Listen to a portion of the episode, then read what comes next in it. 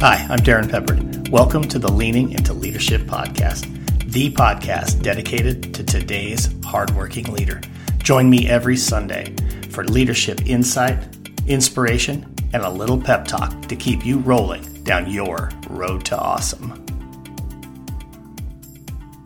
Ladies and gentlemen, welcome into the Leaning into Leadership podcast for episode number 83, where my guest on the show today is Lindsay Lyons. Now, maybe you don't know Lindsay, but I will tell you, Lindsay is an amazing human being, an amazing educator. She is an educational justice coach who helps schools and districts co create feminist, anti racist curricula that challenges, affirms, and inspires all students. Uh, Lindsay is a former New York City public school teacher. She holds a PhD in leadership and change, and she's the founder of the blog and podcast Time for Teachership. Lindsay believes the secret sauce of educational equity is student voice. Lindsay and I sat down and had an amazing conversation recently, and you are going to hear it right on the other side of this. Today's episode is brought to you by Road to Awesome. Today, folks, I just want to talk about this real fast, and that is you got to send the right message when your school year starts. But how do you do that? What exactly are the words that you want your staff to hear? Well, I'll tell you what, I think it's words that focus on hope. It's words that focus on empowerment. And it's words that focus on staff knowing that they are seen, they are heard, they are valued, and they are trusted. That's the message that I'm bringing with Road to Awesome to schools all across the country this fall. I'd love to come to your school and have that same opportunity to visit with all of your staff to remind them of the incredible impact they have each and every day of the future of their community and for the future of our country. I'd love to have the opportunity to share some stories with them. Those moments in my life when two roads diverged and I had to make a choice. You know, that choice between focusing on all the things they're doing wrong or focusing on all the things they're doing right. I'd love to come to your school and I'd love for you to reach out and have a conversation with me. There's a link in the show notes that you can schedule some time or just simply send me a direct message or email me at darrin at roadtoawesome.net. Together, let's get your school on the road to awesome. This podcast is a proud member of the Teach Better Podcast Network. Better today, better tomorrow, and the podcast to get you there. Explore more podcasts at www.teachbetterpodcastnetwork.com. Now let's get on to the episode. All right, Lindsay Lyons, welcome into the Leaning into Leadership podcast. How are you, my friend? I am so good, Darrin. Thank you so much for having me. Oh, absolutely. This is this is super exciting, and um, I don't know how this will will play out for both of us. I know we're kind of doing this as a home and home, if you will, in podcasts where you know I'm on your podcast, you're going to be on my podcast, that kind of thing. So, um, super excited to talk. Oh man, talk all kinds of things with you: entrepreneurship and uh, curriculum, and you know, teaching with you know that that mindset around racial justice and and wherever else this conversation might take us. So uh, just really quick, Lindsay, um, for my listeners, just tell them who you are, uh, a little bit about you, you know that kind of stuff, like like you're in the elevator. Awesome. Yeah. So I call myself an educational justice coach because I feel like no name really fit what I did and center justice in the way that that I do. Um, so I help schools and districts really co-create with students uh, curriculum units that really center activist projects. They advance um, kind of feminist, anti-racist practices, and just better our communities. They really enable students to be leaders in their own right in the moment and not in some distant future. And I would add to that I haven't added this to my official bio yet, but I also think I'm learning the sense of student voice too from the perspective of a mom, which I is new for me in 2022, and so my kid is not quite a year old, and so I'm learning that journey that I'm I'm sure many of your listeners have experienced themselves. Oh yeah, lifetimes. You know that just like causes this cosmic shift for you. You know yes. when uh, when you go from from not being a parent to being a parent. Yeah, yes. it's it is really. Um, you know, I mean, my my one. So uh, you know, we have my wife and I have one kid. Uh, she's 22 at this point. So I mean, it's I'm, I'm much further removed from uh, from the one year old stage than you are, but um, I think that that lens of a parent just continues to grow for you. um, and just continues to, you know, you learn something new every single day as a parent, and you know, you have you know, new excitements and new things that just terrify the living heck out of you and, you know, those kinds of things, you know, that, you know, holy cow, my kid's going to go out into the world and, you know, some of those kinds of things. But, you know, Absolutely. anyway, that's. I was talking to someone yesterday too who uh, in curriculum design and leads a department of social studies teachers and was saying, you know, it's so interesting. His kid is a few months older than mine. It's so interesting when we watch our kids grow up as as young kids and we see how they learn and experience the world and that is not at all how we teach like we teach in this yeah. very prescribed manner and it's like no that kid has to fail come back to it and get excited be curious like it is fascinating yeah it really it really is and that's oh my gosh we could we could run after that for hours um, just how how we you know how we just continue to cling to this to this old model and, and not that everybody is is clinging to it but i think it's still maybe deeply rooted in in our system just yeah on a national basis, not even like classroom to classroom. But so so tell me this. This is I think where where I want to start. So you're you're a curriculum coach, which I think is such a cool thing. Um, I am. I think you know this about me, but I'm such an advocate for coaching, whether that's you know like I do with coaching leaders, or you know uh, coaching coaching classroom teachers like like our mutual friend Ashley Hubner does, or coaching around curriculum. Um, coaching to me is just oh, it's huge. It's just so huge. But I'm curious, you know, why curriculum? What took you in that direction? Oh my gosh, I don't think anyone's asked me this question ever, which is You are kidding. There's no way. There's no way nobody's asked you that question.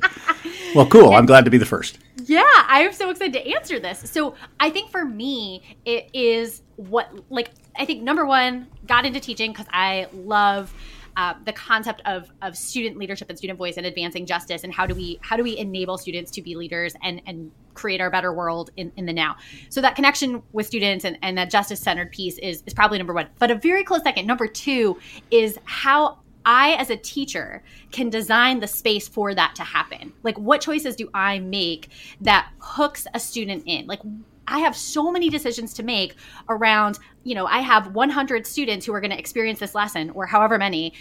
How do I connect with each one of those 100 students in a way that gets them so excited to do this 10 week unit or something, right? That's a huge like goal and also so exciting if I can if I can hit it, right? And so I think that kind of challenge, I always love a good challenge. I'm a marathoner as well. So I mean, I think that's just kind of like in what I do.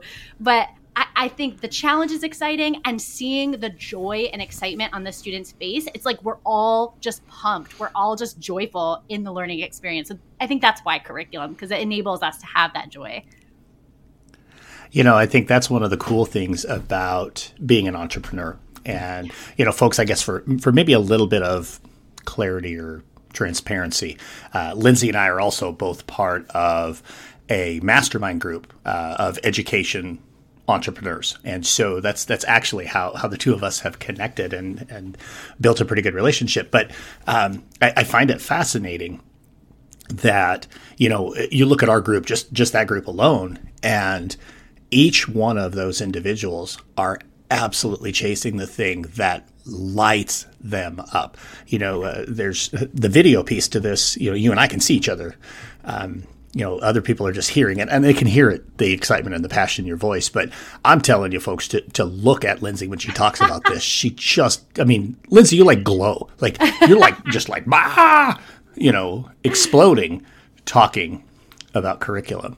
Love so I guess I, I just want to push harder on that a little bit more. I mean, so so you've chosen to go into this work, like yeah. when you're working with schools, when you're working with districts, like what is the thing that that you walk away and go yes this is why i love what i do Yes. Oh my gosh. I was just meeting with someone, actually a former colleague. We used to share room together. We're, we're proposing for NCTE, the conference coming up. And we're like, how do we bring the thing we do, you know, to, to other teachers? And what is that joy? Like where, where does that come from? Where have we experienced it? How do we get other people to do it? And, and I think so much of it is like what, what she was saying, my friend Khalud, she was like, I had a student recently challenge me. Like I said something and the student pushed back and said, Well, you know, in this language, blah, blah, blah, blah, blah.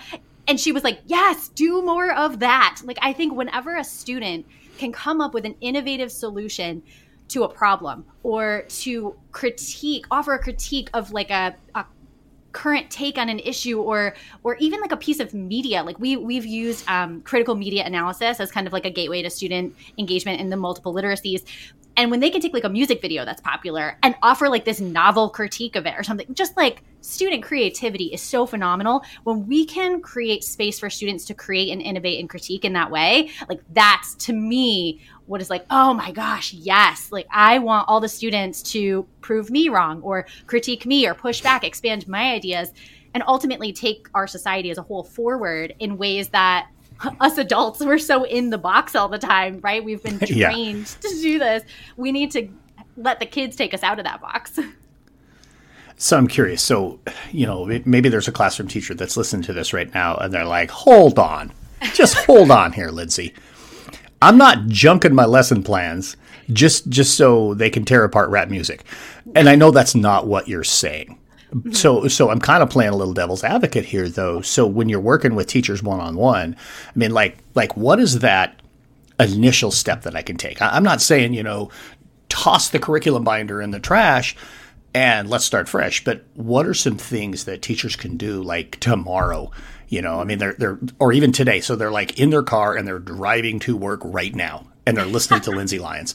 Like, what is something that they can do to kind of help I mean, because you're talking about student agency is what you're really talking about. Yep. I mean, how, how how do they get there? How do they take like just the one step to to at least feel what what that looks like? Yeah. So that is a tough question. I will answer it in the best way I can. So I think the biggest question for me, if you're driving on your way to work now, okay, let's say you have a lesson plan in mind, you've you've scoped it all out. Ask yourself in your lesson plan today, out of let's say your class is an hour just because math is easier that way are you talking for a max of 15 minutes during that class? Are students, therefore, talking and creating for 75% of the time, 45 minutes out of the 60 minute period? Like, if not, where can you take a step back? Where can you offer more student voice and choice? Where could you, instead of talking at, right, co-create with or offer a question that takes students down a path and like brings them back in. One of my favorite things to do this is great if you are driving to work and don't have a lesson plan right now is start a circle protocol. I've definitely been there on those days. Oh yeah um, me too. Yeah that's why i'm laughing. I'm like oh yeah yeah i remember those you, days. if you create a student uh, student centered practice I call circle. Um, some people call it different things, but it, it's typically literally sitting in a circle, no desks, just chairs. That's really nice because I think there's a vulnerability present where you can't like hide a phone under a desk and like, you know, sit in a circle, maybe have a centerpiece. There's a lot of pieces to this, and I and I have some resources I can definitely share with your listeners for free if, if that is of interest. But ask a couple key questions and literally pass a talking piece maybe in the the uh, time of covid you're like miming, you know, passing a talking oh, piece and not touching something, but literally give each student a chance to to answer a question. What that means is that you as a teacher have to ask a really good question, right? That is totally relevant, open-ended, but that itself will open up so much. And if you literally have no lesson plan, you have no idea what content to teach today, I would say start with a connection builder like the story of my name. So the question being, what is the story of my name? And just have students like talk about what their name means to them or why their parents named them that or people can't pronounce my name like here's how it's pronounced or you know whatever. Such a good relationship builder and that's the foundation with which all the good student voice stuff is built on i think. Oh absolutely. I mean yeah oh boy you're you're just ooh, you're singing my tune right there because it is it is about relationships right? I mean I, I, talk about it here on the podcast all the time that we're in the people business. So um, you know I, I really like what you said there oh man, like multiple things I want to unpack there. Um, number one, you know, you opened with, you know, if if seventy five percent of the time it isn't the students doing the work, then you know what, what are we really focusing on? And what it made me think about are, you know, those two big words, teaching and learning. You know, teaching doesn't have to be stand and deliver. In fact, it shouldn't be. Um, and then number two, the, the, the thing that I'm, this is where I want to go a little deeper, is just around asking good questions. I think this is one of those big shifts, really big shifts in classroom facilitation. You know, it isn't necessarily that, you know, today, so I was I was a middle school and then high school science teacher. So, you know, today instead of, you know, I'm going to deliver a lecture on how how the muscular system interacts with uh, with the skeletal system in my anatomy and physiology class, for example. Perhaps it could be, you know, what are two really good questions that I could ask, or maybe let's take it even a step further. If if you have the relationships already in place, maybe it's even one or two really good questions kids could ask about that relationship, right? So yeah, yeah. So I I think that's let's let's let's just go a little bit more with that, with you know, building on looking at your topic, what, whatever the topic is, whatever the standard is that you're working toward. What what are some good ways for teachers to like like even good like question stems that they could use or ways to get to asking those good questions? Yeah, such a good question. So so in terms of the student piece, I think being able to have a really good hook. So sometimes oftentimes I will actually use a current event that I have identified that represents the theme or the content that we're studying more broadly in the unit. And I will use that as a hook. And then I will throw that to the students. We read it together, we watch a short video clip of something. And then I will use circle protocol actually as, as an example and pass around the talking piece and every student gets to ask a question and then we can kind of organize it together and say okay well here's a common theme i'm seeing across the questions maybe we each star and the one with the most stars we actually pursue that and that becomes a whole little inquiry loop right where we're like okay tomorrow we're going to go try to answer this question right so that's that's one kind of inquiry focused idea with the students asking the question for a teacher, I like to frame each unit with a driving question. And I think it's a little bit different than an essential question. Essentials, very broad. Driving is specific to the unit, contextualized, and the, the project, like the summative assessment, is actually answering that driving question, which helps for alignment, it helps for planning more efficiently. And so I've come up with a couple driving question frames that I've played with over the years and just feel like really great uh, to me. But I'd love some feedback, and if people have more, I'd love to hear more because I'm always collecting them. Um, but like, so one is uh, does like a text, a person, an idea do X or Y? So for example, the media critique project does this text could be any text so there's a lot of student voice there does this music video does this article interrupt or reproduce oppression. And so then they can take a stance. Oh, well, this music video actually reproduces oppression because blah, blah, blah, blah, blah, right? And they can practice citing evidence. Uh, another one I absolutely love what's the formula for blank? And so this is a creation activity where students would say, for example, a math class, what's the formula for the best basketball player of all time, right? So is LeBron James the best? Well, how would we compare people using a formula? And does justice matter right? So like another way to bring in justice here is like yeah we could we could look at all their rebounds their assists but like are they a good person off the court? Like what's the number of times that they have you know uh, been a part of like a, a, an abusive partner relationship or something right? Like that that matters right? Like should that be part of the conversation of the formula?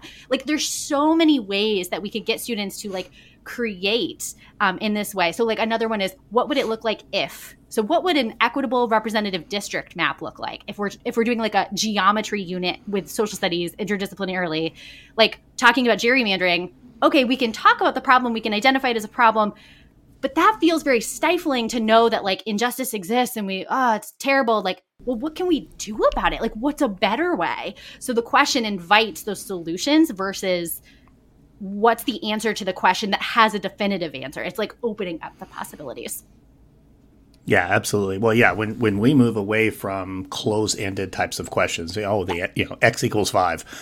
Not that we shouldn't be doing those problems, but maybe that was a bad example. But you know, to, to those ones that have a lot more open-ended, you know, types of uh, types of responses, and and that can honestly, you know, even spark, you know, good debate within a classroom for kids to really talk about you know, well, no, I feel this way. I mean, you know, you mentioned, you know, a formula for the greatest basketball player of all time. Well, okay, well, I don't think this should be a part of the equation, and here's why. Well, I think it, I think this should be a part, and here's why. And you know, actually being able to, regardless of the topic, being able to, you know, formulate an argument, defend an argument, but also listen to other arguments. You know, not just listen to disprove, but actually listen to understand other people's perspectives. We will return to the Leaning into Leadership podcast in just a moment. But first, let me ask you a question. Have you ever said to yourself, man, I should write a book?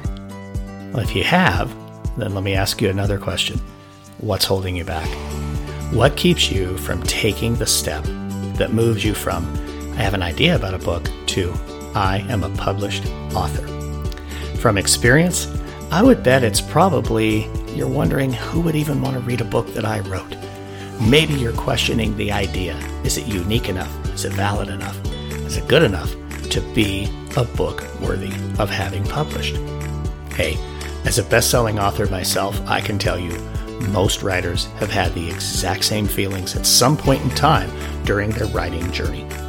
Here at Road to Awesome, we believe in cultivating leaders by elevating voices and promoting positivity.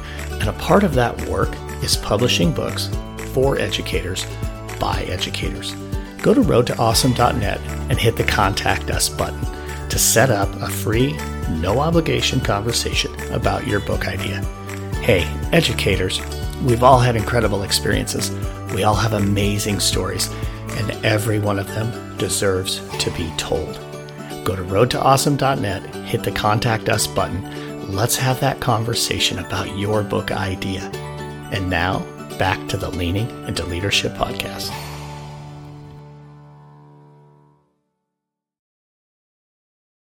You and I had a conversation recently, and you talked about myth busting around teaching related to racial justice. Yeah. And I think this it was just so fascinating and I, I, wish we could have just like recorded that conversation that we had. So not that I want to reproduce or re, you know recreate a conversation, but let, us just maybe, you know, jump off from from that particular phrase, you know, maybe yeah. maybe even just talk about what are some of the myths around, you know, teaching for racial justice. Yeah, absolutely. So I think one, and I'll just start with this one because because it relates to what you were just saying about listening. So there is a myth I think that we have to be neutral or that we have to hear all sides of, a, of an argument, and I would myth bust that in saying, um, you know, we don't want to trivialize or erase injustice and we don't want to dehumanize a group of people. What I mean by that is if there is a person coming in, a student coming in and kind of spewing um, hatred, right? That's not a that's not something that we have to honor in a conversation. So I think some people avoid questions of racial justice and discussing this in a class because they're like, oh, well, that kid, you know, their parents have told them this, and so they're going to repeat this in the class, and then like I have to hear it, I have to I have to make space for it, and we don't. Yeah. And I think that's part of um, having the, the agreements, for example, circle is a great opportunity. That practice is so core to so much that I do. But if you have a circle on like, how do we communicate? What are our classroom agreements? You don't even have to do it at the start of the year. You could do you could do it at the start of the year. You could do it in the middle of the year. You could do it on a random Wednesday. But like, I think the conversation about how we communicate kind of precedes or needs to precede all of these you know topics of conversation about justice.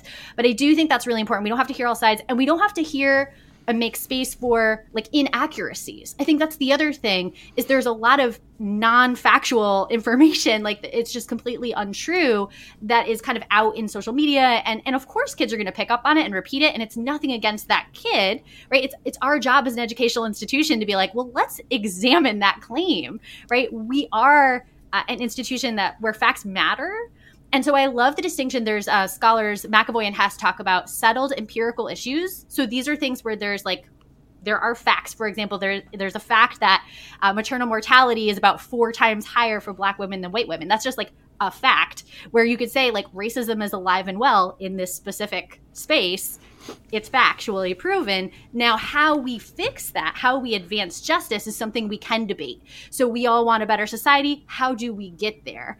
And so, that's something that we can answer, we can open up to multiple answers. And so, I think that's one one piece. That's one myth to share. Yeah, absolutely. Absolutely. Well, I, I, think that's really powerful too. You know, I, I think there are, you know, certainly um, people that are that are in our classrooms today, uh, leaders in our schools, leaders in our districts, who really would struggle with what you just talked about.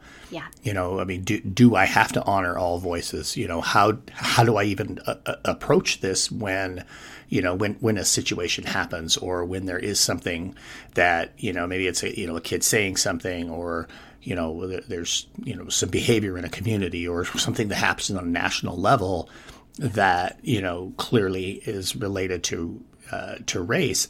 How do how do we really handle those things? And I really appreciate that you say that that we you know we don't have to make space for everything. Now that doesn't also, uh, and I, I don't think what you're saying is you know we get to pick and choose, but that we need to stay to things that really fit on a factual basis or that give us an opportunity to examine and say, okay, let's really find out is this true or is this something that has played out in the media or played out on social media or something that is not grounded in truth.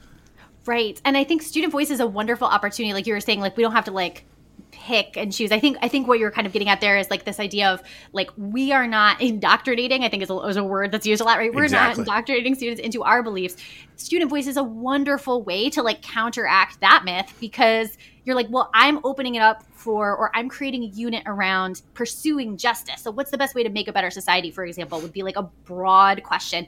And then students can choose whatever's important to them. So, someone might be really interested in like combating eating disorders or combating depression or um, you know uh, police brutality or like there's so many things. There's a range of what uh, students could choose but they're choosing it. You're not choosing the topic for them. And so i love that as an avenue. And i also want to say one thing i, I didn't say and I, I think is related is that we never want students to be fearful or embarrassed fearful like they're going to be punished for sharing their ideas. And so that's one thing, again, that we want to create this space where if a student has heard a bunch of things at home and is coming in and sharing them and it's it's it's not like it, it, doesn't uphold dignity it's not factual whatever like we never want to like shame the kid if they're unintentionally just kind of right. parroting um, we want to create that community where like of course you have the opportunity to share but we're going to interrogate these ideas through the lens of justice and facts yeah, absolutely. Well, and I think, you know, to me, you know, I, I go back to, as we're talking about this, not necessarily a, a race related issue, but political division issue. Mm-hmm. Um, as, as a superintendent, um, prior to the 2020 election, um, uh, our seniors at, at, at, our high school in the district were allowed to paint their parking spaces. Well, two kids parked next to each other. They painted a Trump 2020 MAGA blah blah blah, you know, political ad basically. And regardless the political leanings of the community, there were people who spoke out about this. Well, you know, the school can't endorse this and this and this and this. And the position that I took with that was, you know, what I really want our kids to be able to do is to have good political discourse. Um, I, you know, our, our, our, teacher who taught civics, you know, reached out to me right away. He's like, you know, this isn't okay. And I'm like, oh, wait a minute.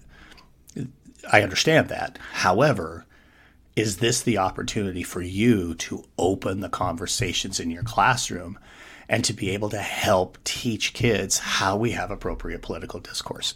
Uh, because I think that's a skill that, for whatever reason, we seem to have lost it as a society and, and and being able to have good discourse to not necessarily agree with each other but to be able to understand and hear each other.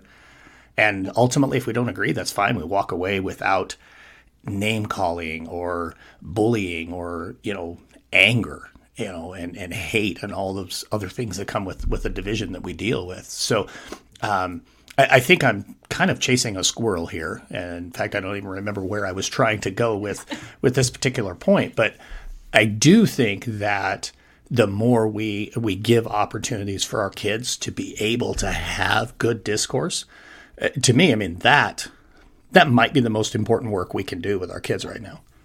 Yeah, I think two things I want to say about that. One is that when we push kids away from having the conversations in schools that are typically um, I, I, I, hate when people declare safe spaces because you can never declare a safe a space is safe. You like students have individual perceptions of safety, but they are typically safer than many like for example online spaces you know, there's so much like white supremacy radicalization happening on YouTube, for example, of like white teenage boys. This has been like a documented effect because the white teenage boys are not able to talk about race in spaces like school. And so they find those conversations somewhere else. And often it's way more dangerous for them and societally, you know, to be part of those conversations there. So I, I do think there's a value in making space for it. And the other thing is if you have a culture of restorative practices, um, holistically at the school and district level, I think it's much easier to have these conversations because if harm is done, you have a framework for repairing it, but also part of how I used to do restorative practices with my students was I would I help them identify and and also for an adult as well I think it's important to identify like what's the underlying need that's not being met. So is it belonging, autonomy, survival, like enjoyment or fun? Like typically it's one of those four is what I've found. Um, and I think that's like an adaptation of Glasser's five. I just like the acronym base. So that's how I remember it. But, you know, if we can think about that, like, oh, okay, you want more safety. You want, you're in survival mode. I, I hear that. You want a, an authority figure who's going to lead you towards safety and put in these bound. Okay, I can connect with that feeling of safety. Here's how I feel unsafe uh, by the rhetoric that's being like spewed by this politician or something, you know, and that's like a common underlying point that we don't often get to in discourse. Yeah. Oh, absolutely, absolutely. Um, so let's let's use that topic to to kind of jump into another one. I know this is something that's really, really a passion of yours, and that's adaptive leadership. So. I mean, obviously, you know, we're talking about leadership here on the Leaning Into Leadership podcast. That's what we do. Um, but again, in in a recent conversation, you talked a lot about um, just this passion you have for adaptive leadership. It, talk just a little bit about that, and then I mean we're going to see where it where it takes us. But um, talk to me about why that's something that's important to you.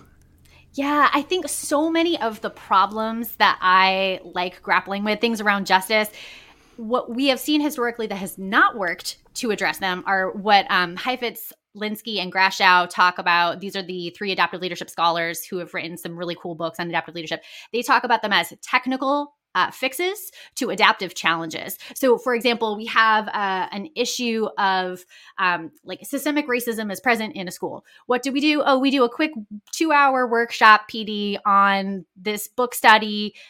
The end. You know what I mean? Like, or or um, you know st- there there are uh, a lot of our black students are falling behind in ELA so here is this uh, great reviewed EdReports curriculum teachers, you're going to get a PD on how to implement it, the end. Right. And so we never kind of get at the depth of what is, what's going on, what's like the deep thing that is happening. And so, um, these authors typically talk about this from the perspective of like what is the habit belief or loyalty that underlies the challenge. And I really like that language because if we think about what are we loyal to, right? What is the deeply held belief that we have? if we can get at that, like it is uncomfortable. It takes a while. It takes, again, those um, discussion agreements like that foundational kind of perceived safety in a space. But if we can get there, we're going to have a far different conversation than if we were just to say, okay, we're going to do this quick to PD, the end. And I, I think the best illustration of this has been I was doing work for um, DESE, which is this the Department of Ed in Massachusetts, um, as a consultant and a, at a turnaround district. And we were working on, they identified the behavior of students wearing hats, hoods, and earbuds and not taking them off as like the biggest problem. And they, they got to this point of like, okay, hats, hoods, and earbuds, how do we solve it? Okay, well, we're to solve it by making teachers, I like take off, like pause th- what they're doing in hallway monitoring and like take off a student's hood, like have that happen immediately, 100% compliance. That's the way forward. And we're to train everybody on how to do this and we're to, like, it's to happen and i i wasn't like i think confident enough in my like first 2 months of working with them to be able to do what i wanted to do which was pause the conversation and ask what is the deeply held belief that we as educators are holding about those hoods, hats, and earbuds? Because that would have led us down a very different path, I think. So, why are those things threatening to us, to our authority? Where does this come from? What would happen if we let a kid walk down the hood, the hall with a hood on, and we had a pleasant conversation with them and it wasn't adversarial? Could that actually result in more learning for the student the rest of the day, more peace in the hallways? Like, we just never had that conversation and we're often unwilling to have those conversations and therefore the problem just continues and we never fix it and we're just kind of stuck in that loop of of discipline issue territory Oh, absolutely. And you know, I'm, I'm flashing back to two different things when, when you're talking about the hats and the hoods and that kind of thing. You know, as as a classroom teacher, um, our our leadership team decided that you know what they were going to do with with the hood thing. You know, reti- they were tired of telling kids to take their hoods down, so they just started suspending kids. And they, I don't know, they spent like 125 oh. kids. It was front page news, and you know, made I think the you know the Arizona Republic, and it's like, okay, clearly that wasn't the right answer. Um, you know, and, and, and, and also, you know, something I talk about all the time, you know, it's kind of, kind of my, where my, my two roads divided, um, leading to the road awesome seriously was a staff meeting on what are we going to do about hats and cell phones. And, you know, I don't think we ever got to, you know, what is it that really is that, that deep core belief hmm. rather than, oh no, they're just challenging our authority. Well, we are the adults and we are going to we're going to tell them what they're going to do. And I think that's one of those biggest biggest challenges and and really to me when you know listening to you talk about adaptive leadership a lot of it too is you're talking about change theory and what yeah. really can drive sustainable change as opposed to you know okay um, i looked at our math scores and we're not very good here and therefore this is the solution as opposed to let's really um, uh, my my my friend Eric Bowles with uh, CEE in Washington, they they drive that work with data through you know kind of a so what now what type of yep. uh, type of protocol. So okay, so what? That's what the data says. Why? Why do we think that? Let's really dig into and find what what are the core beliefs we're really holding deep. Not not the ones at the surface. Oh, our kids are lazy. Our kids don't take the test serious. Whatever. What are the real deep beliefs that we carry? Um, again, to me, that's a lot of that is just so deeply set in in change theory, and I'm I don't yeah. curious your take on that. Yeah, absolutely. Oh my gosh. Yeah, totally, totally related. And I think another piece of that too is like thinking about this concept of like change uh, as resistance as loss is another piece that Heifetz, Grashow, and Linsky talk about in adaptive leadership. So this idea of like if we can acknowledge that there is a loss that happens um, when we are going through change, if we could just acknowledge the human component of like I feel like there's a little bit of a of a loss of the identity I held as authority figure or a teacher is this right. We were mostly most of us were trained in grad school to become teachers as like you know don't smile till December and like you are the authority figure and like all of these these things. right. Like if, if we have to let go of that, that can be hard. But if we acknowledge that loss, right, and we say, yeah, there's a loss of something here, but we're also building something better. And also this this idea of buy-in, I think, is a huge thing leaders talk to me about um, and want coaching on. Like, how do I get buy-in from teachers? And I often say, like, if you include teachers in the process, and even if you even more so if you include students in the process. So, again, that student voice connection, and you have a shared leadership model, you don't even need that buy in. You don't even need buy right. into your vision because it's not your vision it's a co-created vision. And so i think that's a huge part of like adaptive leadership adaptive solutions come from that shared solution not something that's top yeah. Yeah we set we set out at one point in time when uh, when we really first started changing our culture, the the school where where I was the high school principal. Um, but I think I well, in fact, I know I was an AP at the time, and you know we had a real struggle with it with attendance, and we had these beliefs as adults well, this is why, you know, especially third period. Man, our third period attendance is atrocious, and this is why, you know, and finally, you know, we're like, how about how about we pull a group of kids together? And we pulled a group of like 125 kids together and, you know, did like some different workshopping and, and just really dug into it. And oh my God, Lindsay, we were so wrong. What we thought was the problem was not the problem. We weren't even close. You know, I mean, especially third period, our kids were skipping because they were hungry, you know, and, and it went back to we thought that because we had an issue with trash in the mornings, that the solution was let's stand at the front door and make them throw away their trash on their way in. Okay, we're talking high school kids at you know 7:50 in the morning. They're rolling in with their Starbucks and whatever breakfast bar or whatever's in their hand. We make them throw it away. Well, what happens? They're hungry and they're irritable. They didn't get their coffee. They didn't get their breakfast. Third period, I'm out. I'm gonna go, I'm gonna go get my lunch early.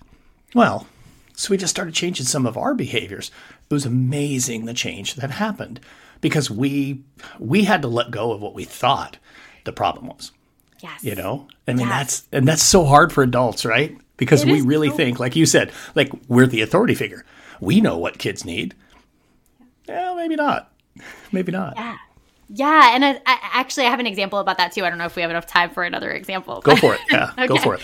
I think connecting back to that that attendance issue, connecting back to curriculum, for me, that's actually one of the reasons that I kind of doubled down on my love for curriculum that I initially had was because I was teaching in a school where we had, I would say, like maybe 10% attendance in my classes, maybe. It was not well attended. The school eventually got shut down. Uh, you know, there was maybe one student in in my my classes at a time. Um, sometimes the roster was as big as 35. I mean, this was like what is going on here? And so we didn't actually have the students to be able to ask the question of why is there a attendance issue because no one's coming yeah. to school. So what I ended up doing was I took a bunch of students. Well, I was given a bunch of students, uh, and these were all the students who didn't attend at all. Um, you know, maybe like once a week, kind of. They, they were present in the school, but not heavily attending. Their grades were low. They usually had IEPs. Um, and, and the principal was like, "Here you go.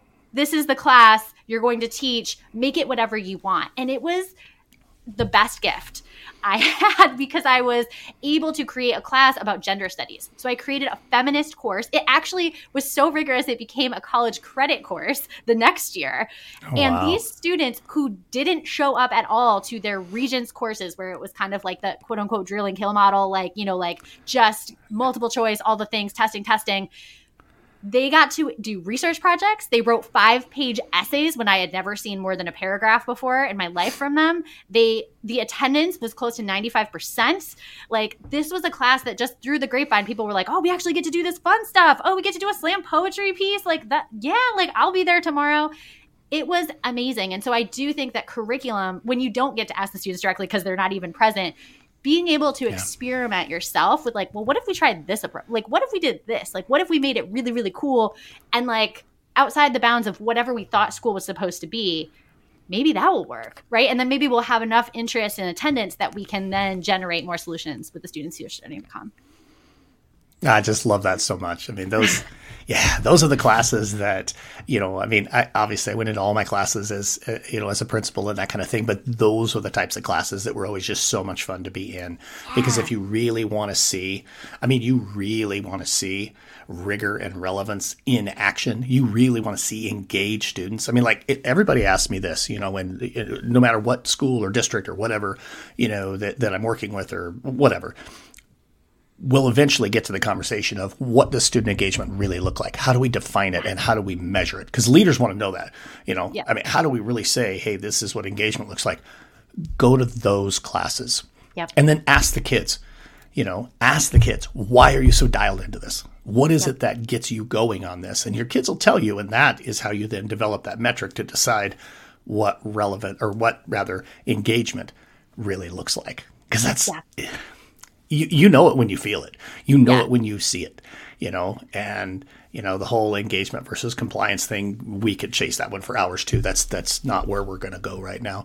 Um, uh, there's a couple of things I want to get to really quick before we we get to my final question, and um, and that's first the uh, I, I, I would be I would be remiss if I didn't ask you about it. So let's talk a little bit about Time for Teachership, your podcast um, on the Teach Better Podcast Network, uh, just like Leaning into Leadership is. Um, tell me a little bit about the podcast, or I know about the podcast, but but tell tell my listeners a little bit about it and why they should dial in. It is such a good podcast.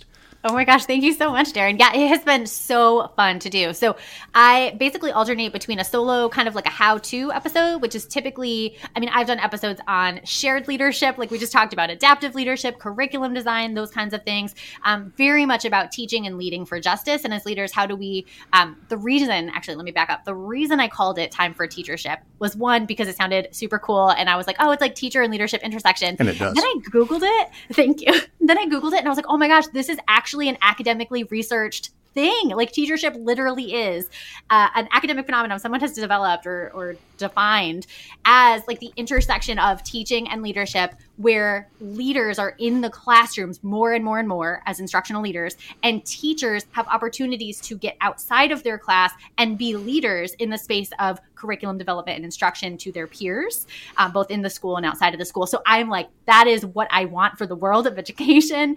Uh, and so i get to interview now i'm really hyper specialized in like curriculum leaders. So assistant superintendents of curriculum and instruction curriculum curriculum department heads. Um, I'm doing a really cool series this summer. So I think this will air before the summer. This summer, I'm going to try to do a series where teachers come on. Actually, we have someone else from our entrepreneur group. I think Debbie uh, Tannenbaum is going to come oh, on wonderful. and do an episode yeah. like this, um, where we are in the 30 minute episode, literally creating a unit from scratch using the justice centered process and model and so it'll include a lot of student voice and things like that. So it'll it'll literally model what it will look like to coach someone through. So an instructional coach or leader can actually listen in and hear like 10 different examples of what this looks like. Um, I also have a student episode coming up. I'm doing a conference here in Massachusetts where it's like a youth DEI conference. And so part of the conference uh, session is going to be students recording their own audio and creating a podcast episode. And then I'm going to air it on my podcast. So that's going to come in the spring as well. Oh, that's really so cool. Exciting. Yeah. Oh my gosh, just so many awesome things happening um, on your podcast. That's fantastic. You can find Lindsay's podcast um, on uh, teachbetter.com uh, forward slash podcasts. You'll see the time for teachership. I think actually the last time I scrolled, like it was right next to leaning into leadership. So there you go. Just just bang bang. Click on both of them. Listen, listen, listen like crazy. Um, that type of thing. So so let's go ahead. Um, before I ask you my my final question, people are going to want to have a conversation with you. How do they get in touch with you, Lindsay? Yeah, lindsaybethlyons.com has all the things. There's like free resources. You can literally sign up on my calendar for just like a 20 minute chat with me. I love nothing more than talking to people and brainstorming curriculum and leadership ideas. Um, I will also, Darrin, if it's okay with you, I can offer a link that you can put in the show notes or on your blog post or something uh, yeah. for people. There's several resources that I have that I'd love to share for free uh, related to things we talked about today. So I think also go to the show notes. And then once you sign up for that, it'll put you on my email list as well. So you'll get a weekly email from me.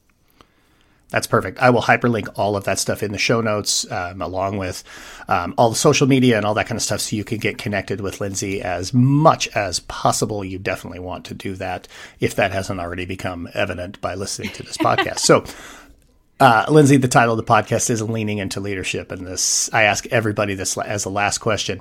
Um, right now, Lindsay, what are you doing to lean into leadership? Oh my gosh, yeah. I, in addition to being a parent, which I think is constantly a journey of leaning into oh, leadership oh, in some yeah. form or another, um, I would say I'm working with one team right now that is kind of been uh, voluntold to work with me. And so that's always a unique challenge. And so I'm really trying to channel the shared and adaptive leadership pieces of that to try to show what is possible and live into like a dream of what education can be to try to get through that initial kind of hurdle of why are we doing this? So that is kind of my leadership challenge at the moment. I'm really trying to channel all that stuff that we talked about today and actually put it into practice. Oh, I love it. That is all just absolutely outstanding. Lindsay, thank you so much for joining me here on the Leaning into Leadership podcast. Thank you so much for having me, Darrin. This was so fun. Excellent conversation there with Lindsay Lyons. Folks, make sure you hit the links in the show notes. Go check out what Lindsay has for you. There's a special free resource in there for you, as well as all of her contact information. Lindsay is an absolutely amazing human being. Make sure that you are following Lindsay Lyons. And now it's time for a pep talk. Today on the pep talk, I want to give a shout out to my friend Don Epps. Don is a superintendent in Kansas. And many of you probably follow Don on social media. You know that he is the absolute king of chasing greatness. He's a high energy guy, he's an incredible leader. And I watched a video of his today where he talked about conquering Snow Hill, a hill in Kansas that apparently he has been trying to conquer since he was a kid. And today he finally made it. He got to the top of the hill on that bike, and I'm telling you, the energy he has when he talks about it in the video is infectious. Now, I share this shout out and use this for our pep talk because there's always going to be that challenge in our life that maybe we think could be insurmountable. Maybe we think, oh, I don't know if I'll ever quite conquer that hill. But you know what? When you stick with it, when you keep your nose to the grindstone and you just keep moving, eventually you start to believe in yourself. You start to know, hey, I belong here. I can do this. I'm going to be at the top of the hill. And oh man, I cannot wait until I see the view from the top. Get out there and conquer those challenges, folks. Don't be afraid. Failure is not the end of the road. Failure is just you learning how to get to the top of that hill. Thanks for joining me this week on Leaning into Leadership. Have a road to awesome day. Thank you for listening to the Leaning into Leadership podcast, brought to you by Road to Awesome. Don't forget, click subscribe, give a review, and share this with somebody who might also enjoy leaning into leadership.